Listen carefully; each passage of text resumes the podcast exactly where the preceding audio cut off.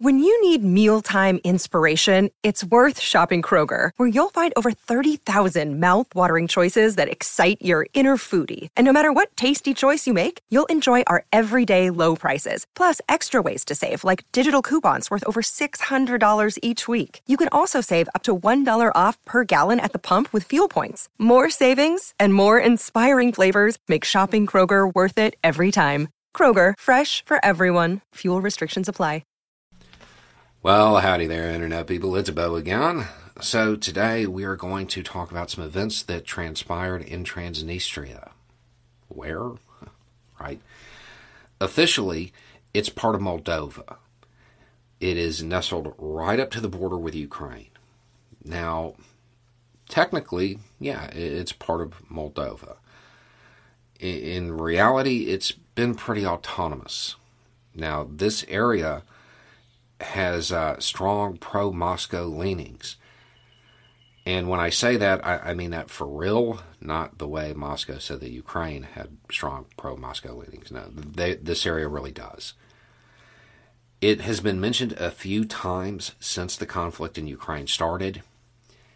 It's an area that Moscow may want to become uh, an independent country or perhaps be annexed along with a land bridge, something like that. It's a it's a target that we could see Russia going after. Now, so why are people going to start talking about it again? Because a radio station got hit. And it was attacked. Nobody was injured of course, happened over a holiday weekend. Uh, nice. The uh, my my guess is that today you are going to have a lot of commentators that are going to be very confident in their appraisal and in their assessment as to who's behind it. I've looked at all of the images, everything that's available. I, I do not believe that there is enough open source stuff to say who's behind it.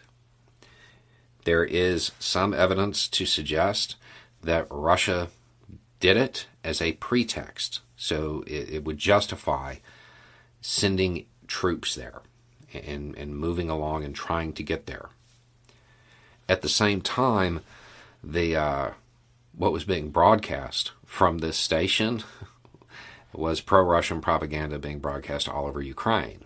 It's a legit target. Um, it's something that the Ukrainians might want to hit in their eyes. The strongest evidence that people are going to point to to say that Russia was behind it is the, the weapons that were used. These are they are Russian only weapons in theory. However, as has been reported all over the media over the last couple of months, Ukraine has, has captured a lot of Russian equipment. So you can't really use that as a guide in this case. From where I sit, we don't know.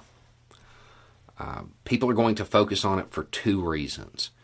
The first is that this is eerily similar to something that uh, happened in 1939 when Germans hit their own radio station as a pretext to invade Poland. It's it's creepily similar. Um, the other reason is that this may be a flashpoint. That this may be a moment where the conflict changes in scope, where Russia decides to go further than it has so far and, and widen it a little bit. I I don't want to say I'm skeptical of them doing that because they've made a lot of bad decisions over the course of this conflict. They have troops relatively close, right? They have troops that, in theory, could start to create a land bridge. But again, taking is not holding, and they do not have near the troops needed to complete it or hold it. Um, so it to me it would not make sense to expand this conflict even to an area that is kind of on your side for real for once. Um, but the Russian government has made a lot of mistakes and a lot of decisions that defy explanation. This might be another one. The response to them crossing into Moldova, that might be pretty pronounced. That's something that, especially given the weird similarities to what occurred in 1939, it, it may hit a little different.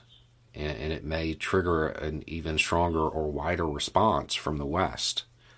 Um, this is something that we're going to have to watch. At, at time of filming, I, I, don't know what happened, and I, I, think that most of the people who uh, who are going to come out and be very confident also don't really know what happened. They're taking a guess. Um, unless we have confirmation from multiple um, multiple sources that have access to higher grade information than is publicly available, we may never find out what really happened here. But it's definitely one of those moments that more than likely we're, going to be coming back to. We're, we're going to hear about this again.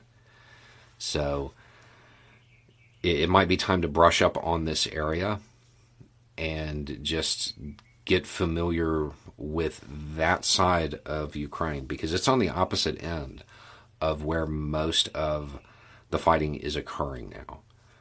Um, if if Russia tries to do something, uh, my guess the smartest move would be to send in troops and have them declare themselves, you know, an independent country and try to get recognition that way with Russia's help.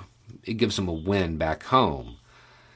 Um, a a not so smart move that's probably still on the table for them is to try to include that in the land bridge that they're creating, uh, attempting to create. Um, but I, I, don't think they'll be able to hold the land bridge a, as it stands. So widening widening that seems like a really bad idea to me. Um, so we don't know much here. But what we do know is that this is going to be news. Anyway, it's just a thought. Y'all have a good day.